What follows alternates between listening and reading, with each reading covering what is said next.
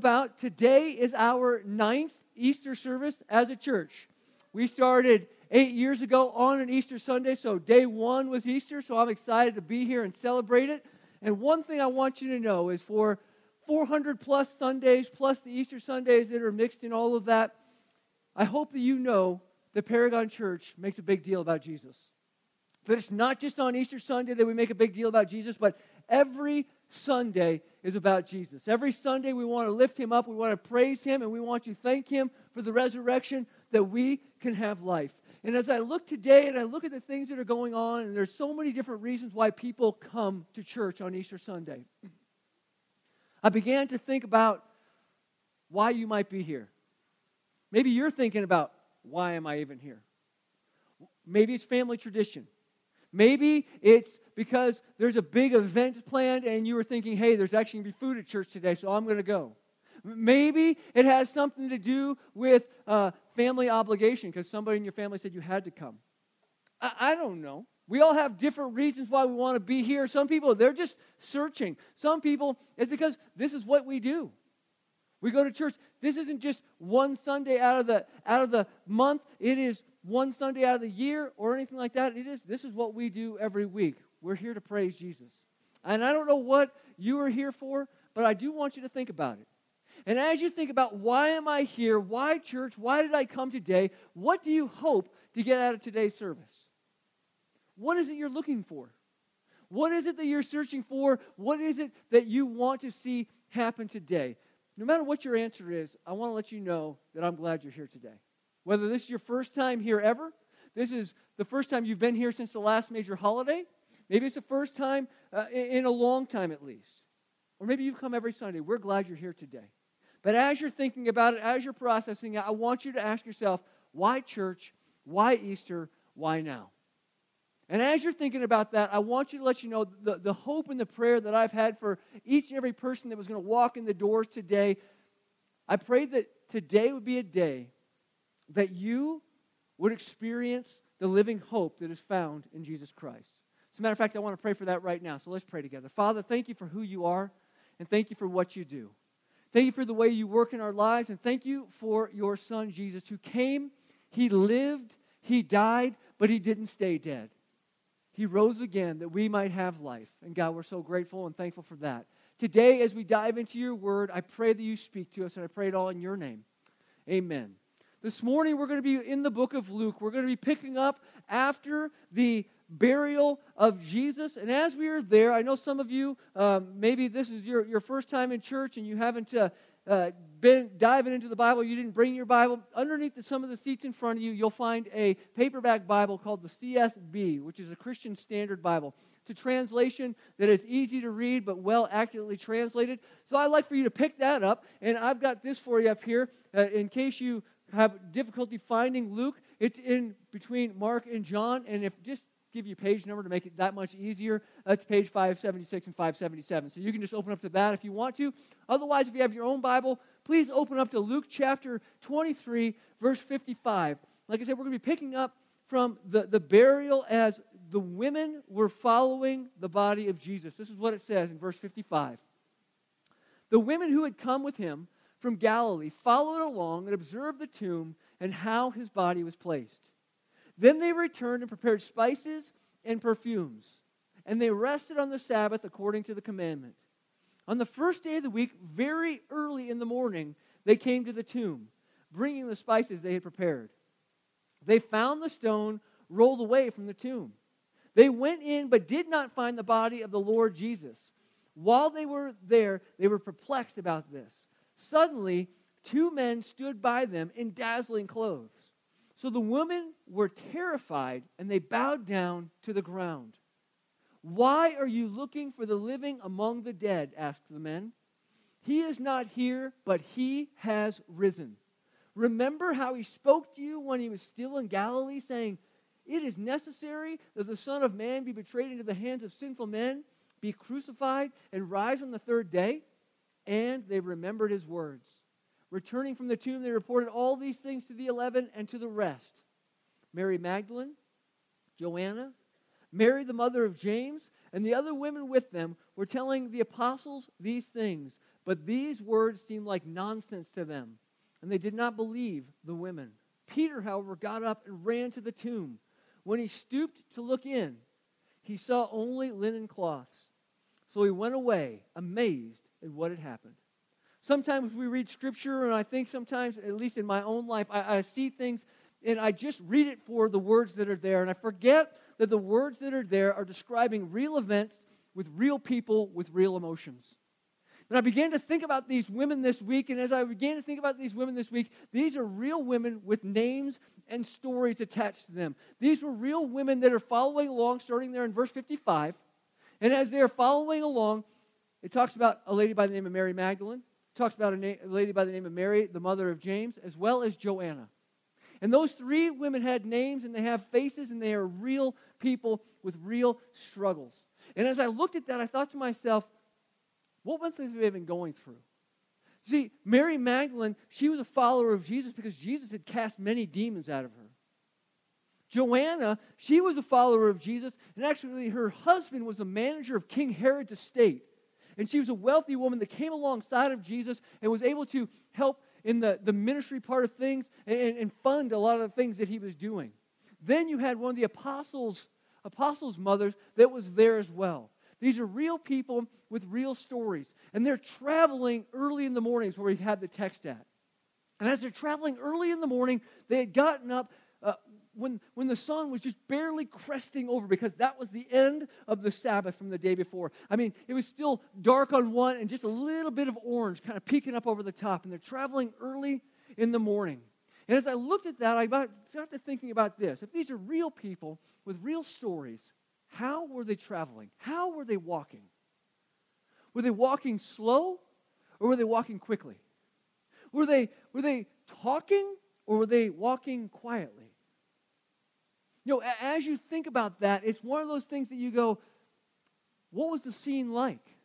You know, as they were walking, did they, to them, did that walk seem long or did it seem short? Because here's kind of the picture I have. I, I can imagine that they had a purpose. And that purpose was to go and, and to anoint the body of Jesus. So they weren't walking too slow, but I'm guessing that they were extremely exhausted at the same time. So they weren't walking too fast. See, the reason why they might have been exhausted, because think about what happened for the previous couple of days. I mean, just two days earlier, they saw Jesus betrayed and sentenced to death. And that probably affected him emotionally, affected him physically, because one, they watched their Savior, their Messiah, be crucified. And number two, one of their friends, one of the 12 that had been walking with them, one of the disciples, was the one that betrayed Jesus. So there was hurt, there was anger, there was pain, there was a loss of sleep in it all. And not only did they experience that the first day, but they were there. They were there in the midst of it all. They saw the darkness fall at midday. They heard Jesus cry out, My God, my God, why have you forsaken me? They experienced all of that. They watched the spear puncture the side and the water pour out. They saw him taken down off the cross. They experienced it all. And you have to think, as they experienced it all, it says that, that they walked with the body then in verse 55. The women who had come with him from Galilee followed along and observed the tomb and how his body was placed. They were there. And Jesus was buried quickly on the Sabbath. Or, sorry, quickly before the Sabbath, the day before the Sabbath. And in that day before the Sabbath, it was actually called Preparation Day. Because this wasn't just any regular Sabbath, this was the Passover Sabbath, the holiest day of the year. And so they had to be prepared for that, but also now, as the scripture tells us, they were preparing spices and perfumes to bury Jesus properly. But I want you to stop and think about this for a second. How do you bury the Son of God properly? How do you even do that? How do you prepare yourself for that? And then think that was just Friday. Saturday came. And when Saturday came, they began to rest, is what the scripture says. They began to rest. Now, I want you just to stop and think about this. If you've ever lost a loved one, how easy is it to rest the next day? How easy is it for you just to, to relax and, and sit back and, and soak in who God is? It's not. It's not possible to do that. So you have Friday when they experience all the grief, all the emotion, all of the everything, and then Saturday where they have to sit quietly and let it all just pound around in their head. All the thoughts, all the emotions, all of the everything going on. And it says that next morning, very early, my guess is, is because they couldn't sleep, also because they wanted to get to doing the job they wanted to do. They went, as it says in verse 1, they came to the tomb bringing the spices they prepared.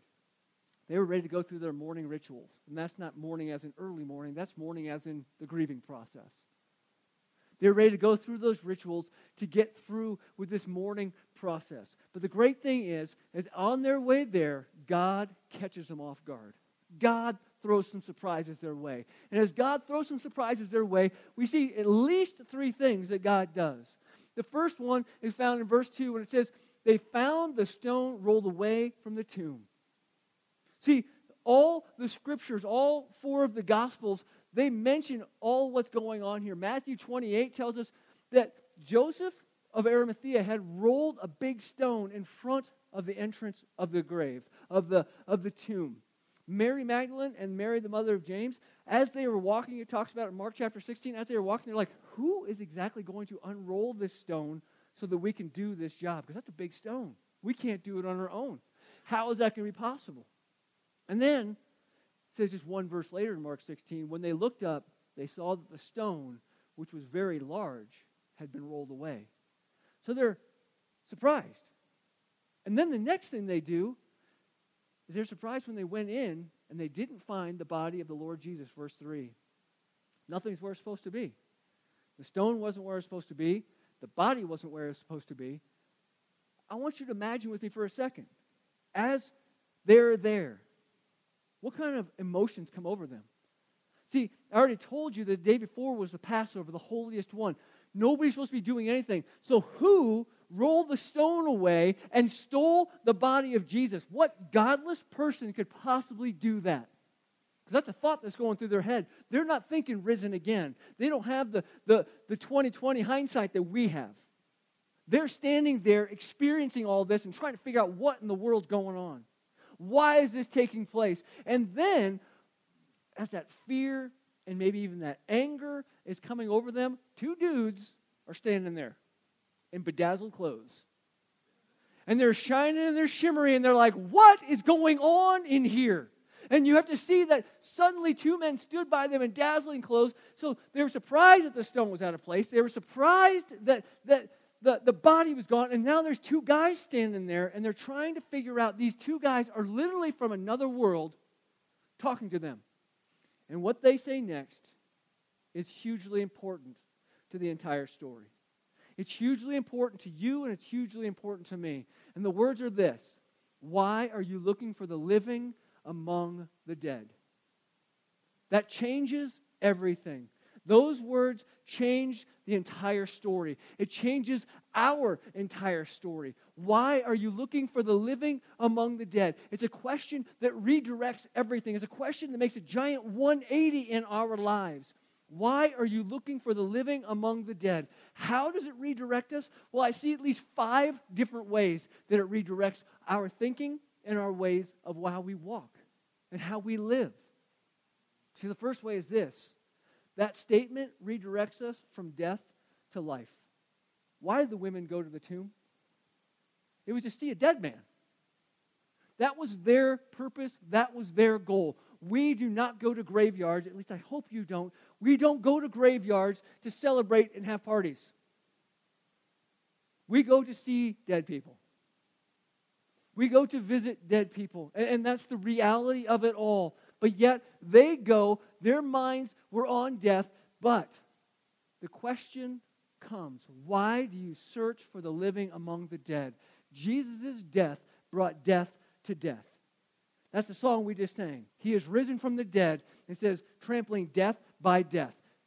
He stopped death. He gives us a living hope. That was my prayer from the very beginning, all week long, is that you would experience the living hope of Christ the Savior risen. And as we look at that and as we see that in our lives, it's clear from the angel's question, he is saying, He is alive. He is not dead. Why do you search for the living among the dead? This life's end is no longer death. This life's end now redirects us to life eternal life with Jesus Christ, eternal life with God. You realize that living apart from the resurrection is really just a slow death? We're just living to die.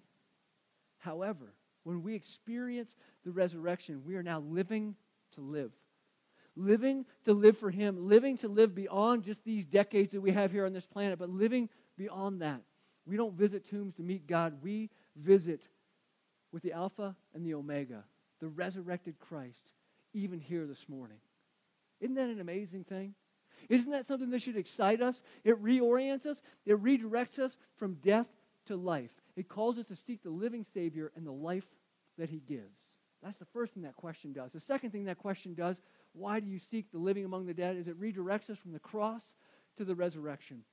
One of the beautiful things about Christianity is the cross. It is our symbol. It's a giant neon thing behind me.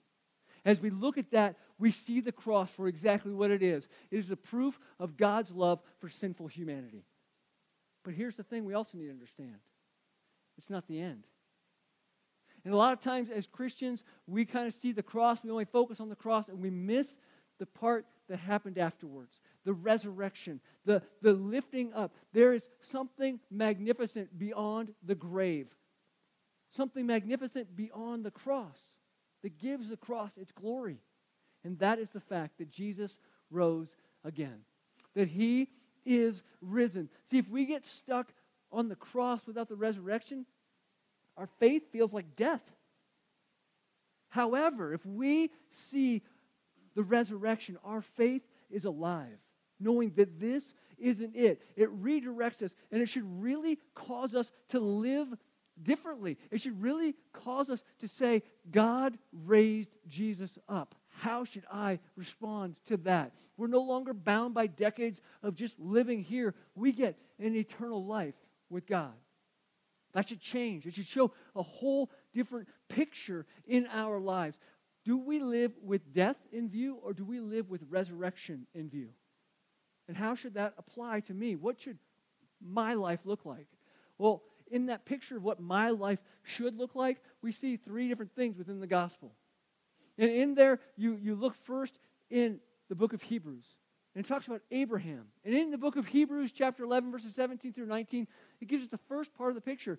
It shows how Abraham's belief in the resurrection actually led him to radical sacrifices for God.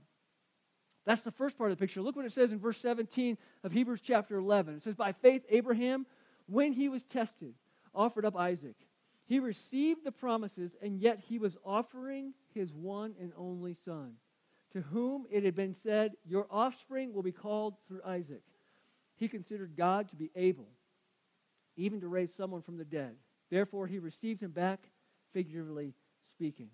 So, the first picture, part of the picture, as we live with the resurrection in view, we see radical sacrifice. Another part comes from the Gospel of John. And in the Gospel of John, it records the life of Jesus. And one of the things that Jesus says about living a life of sacrificial love. And he talks about it in John chapter 10, verse 15. He says, I lay down my life for the sheep. I lay down my life for the sheep. There's a sacrificial love there. And just two verses later, in verse 17, he says, This is why the Father loves me, because I lay down my life so that I may take it up again. No one takes it from me, but I lay it down on my own. I have the right to lay it down. I have the right to take it up again. I have received this command from my Father. And see, John takes that and he writes in 1 John chapter 3 verse 16, not to be confused with John 3:16. He takes that and he says this is what it should look like in our lives. This is how we have come to know love. He, Jesus, laid down his life for us. We should also lay down our lives for our brothers and sisters. A life that is full of radical sacrifices, a life that is full of sacrificial love. The third part of the picture is actually found with the Apostle Paul. That third part is found in Philippians chapter 3, verse 10, where he talks about that knowing and being with Jesus is the greatest possible future. We know that when the resurrection is in view. He says this in Philippians chapter 3 verse 10, I want to know Christ and the power of his resurrection and the fellowship of sharing in his sufferings becoming like him in his death and so somehow to attain the resurrection from the dead. That question, why do you look for the living among the dead? It redirects us in this way. It moves us from the death on the cross to the empty tomb. That's why we're here today. That's why we wake up every morning and praise God. That's why we'll be here next Sunday. That's why we're here the following Sunday. And every Monday, Tuesday, Wednesday, Thursday, Friday, Saturday in between. We celebrate the fact that the tomb was empty. It redirects us, enables us to live a life of radical sacrifice in those days, a ra- life of radical love, as well as radical hope.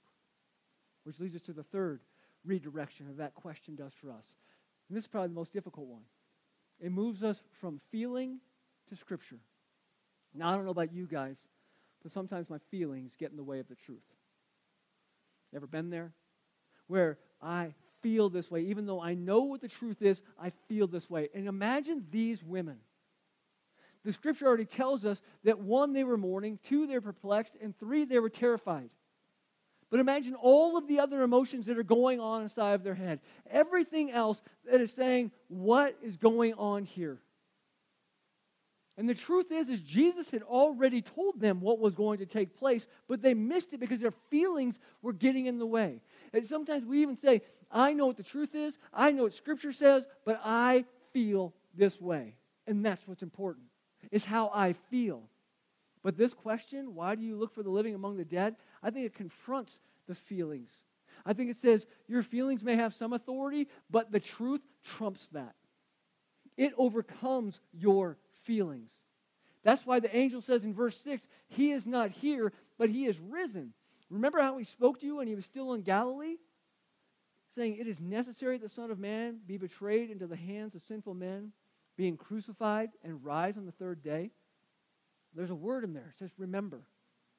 If you were here on Friday night during our Good Friday service, it's all about remembering. It's so easy for us to get so routine that we don't remember every day what Christ has done for us. Our feelings get in the way. And we forget that Scripture tells us that we are alive again because Christ lives again. That we can be risen up. That we have a Savior who has saved us from death. Remember, never underestimate how remembering God's Word will change our emotions, or at least steady our emotions and feelings and we can focus on that. See, their feelings should have been rooted in the experiences of walking with Christ. As a matter of fact, next week we're going to talk about the book of Colossians. We're going to begin the book of Colossians, the, in the central theme of Colossians It's Colossians 2 6 and 7, saying, Be rooted and grounded and built up in Christ. But where were their roots at? Their roots were in their feelings. Their roots were in what they were thinking. And he says, Be rooted in Christ and what he has said. Because you know what he told them when they were walking with him? It's recorded in John chapter 14, verses 1 through 4. It says this Don't let your heart be troubled. Believe in God. Believe also in me. In my Father's house are many rooms. If not, I would have told you. I'm going away to prepare a place for you. He told them he was going to leave. If I go away and prepare a place for you, I will come again and take you to myself, so that where I am, you may be also. You know the way to where I am going. See, when we most need redirection from Scripture is when our feelings are, are at their very lowest, when we are beat down. Remember that whole wilderness thing we've talked about for the last six weeks? That's what, that's what this is. It's moving from the feelings in the wilderness and understanding the promises of God in the wilderness. Understanding when those whispers come, when our minds are most vulnerable, that God gives us the strength and that comes through the fact that He is alive, that our Savior is alive. We live in light of God's promises. Let me ask you a question Do you actively live in that light today?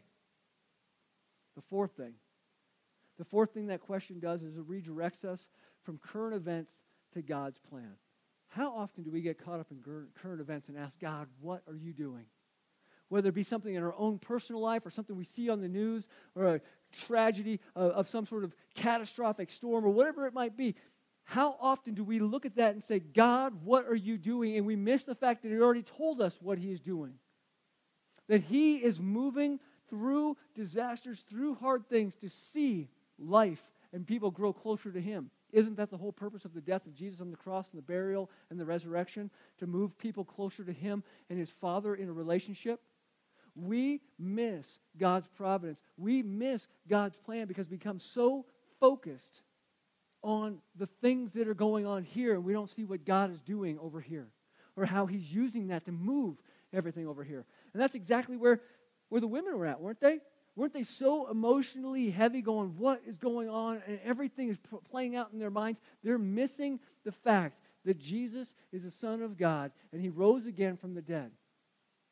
As a matter of fact, it comes full circle in Acts chapter 2 when Peter gets up and really kind of gives the first sermon ever, kind of the first church sermon ever in front of the, the day of Pentecost and all the people out there. This is what he says in Acts chapter 2, verses 22 through 24. Fellow Israelites, listen to these words. This Jesus of Nazareth was a man attested to you by God with miracles, wonders, and signs that God did among you through him, just as you yourselves know. Though he was delivered up according to God's determined plan and foreknowledge, you used lawless people to nail him to a cross and kill him. God raised him up, ending the pains of death because it was not possible for death to hold him. When we stop and think about that, the angels, they, they threw at that question of why do you search for the living among the dead? And as they did, they are trying to bring the women, and eventually, as they go tell the disciples, from the current events to God's plan and what God's plan is going to look like and how it's going to play itself out. That God's plan will free us to look at God's greater purpose. And as we focus on the future and see what's going to happen next, see, history is just recorded orchestration of God working out what He wants and how He's going to get the glory from it all. See, even as we've talked about the wilderness, God is up to something good in our lives. No matter what you're going through, God is up to something good. And the greatest proof of that is that Jesus is alive and not dead. The fifth and final thing I want to point out to you is this that question, it redirects us from the law to the gospel from the law to the gospel. You realize the four gospel messages of Matthew, Mark, Luke, and John all mention the story of the, the death, burial, and resurrection. But also, all four of them in that death, burial, and resurrection mention the fact that these women were obeying the Sabbath on that day. Because that's what people did. They obeyed the law. You couldn't do anything during that time. They obeyed the law. But as we see that question come up, it redirects us from now obeying the law to following Jesus. Seeing that the law from the gospel, that good news of the crucifixion, the good news, and that's a weird thing to even say, but the good news of the burial and the best news of the resurrection moves us from following the law to following Christ. Instead of law keeping, it's gospel believing. Instead of self righteousness, we turn to God's righteousness, and righteousness is found in Jesus Christ. How huge is that? What a struggle that we have saying, well, I have to do, I have to do, I have to do, I have to do. I think that's why people, when they come to church, they don't really like it because they're afraid they're going to get given a list of rules of the things that I have to do. No, Jesus is already done. That's why he gets on the cross and says, It is finished. The work is done.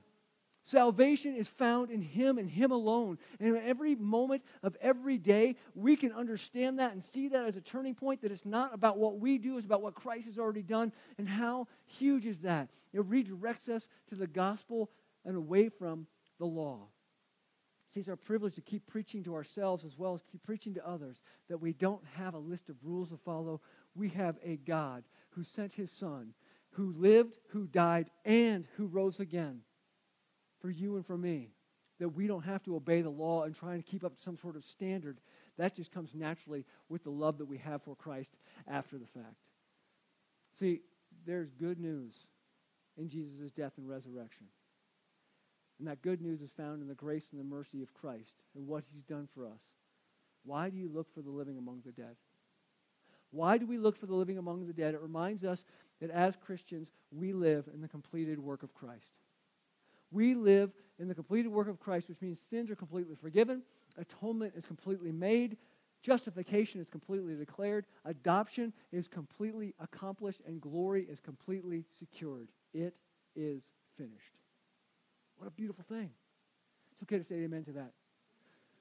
Because that's why we're here. That's why we're here. And here's another thing you can agree with on me. If you're not a Christian, that glory is available to you as well. That grace and mercy is available to you as well. Because if you are not a Christian, I'm going to break some hard news to you. Death is the penalty for sin. Death is a penalty for sin. Death is an agonizing judgment from God because we have sinned and we cannot have a relationship with God because He wants perfection. The great news of the gospel is that when Jesus shed His blood on that cross and when He defeated the grave, He made it possible for us to be washed clean in the presence of God. It is cause for us to be able to move closer to Him. When Jesus died and suffered on that cross, He took away our sin and our guilt. When Jesus rose from the dead, and we, he says that, that God picked him up and accepted the offering on our behalf. That is an awesome thing. It just means that we have to repent and repent of our sin and turn to God and say, I trust Jesus Christ as my Lord and my Savior. I know you're like, is that it? That's it. It's a, it's a head knowledge that moves to a heart knowledge that I want to make him my Lord and my Savior. That I, I want to accept this gift because that's just what the good news is. There's nothing more we have to do. Now, is there things that are going to come along afterwards as God continues to work on us and God continues to shape us and uses the Holy Spirit to really produce love and joy and peace and patience and gentleness and kindness and self control, all of these things in our lives? Yeah, absolutely. But we don't start by that. We start by understanding who He is and allowing Him to be the Lord of our lives.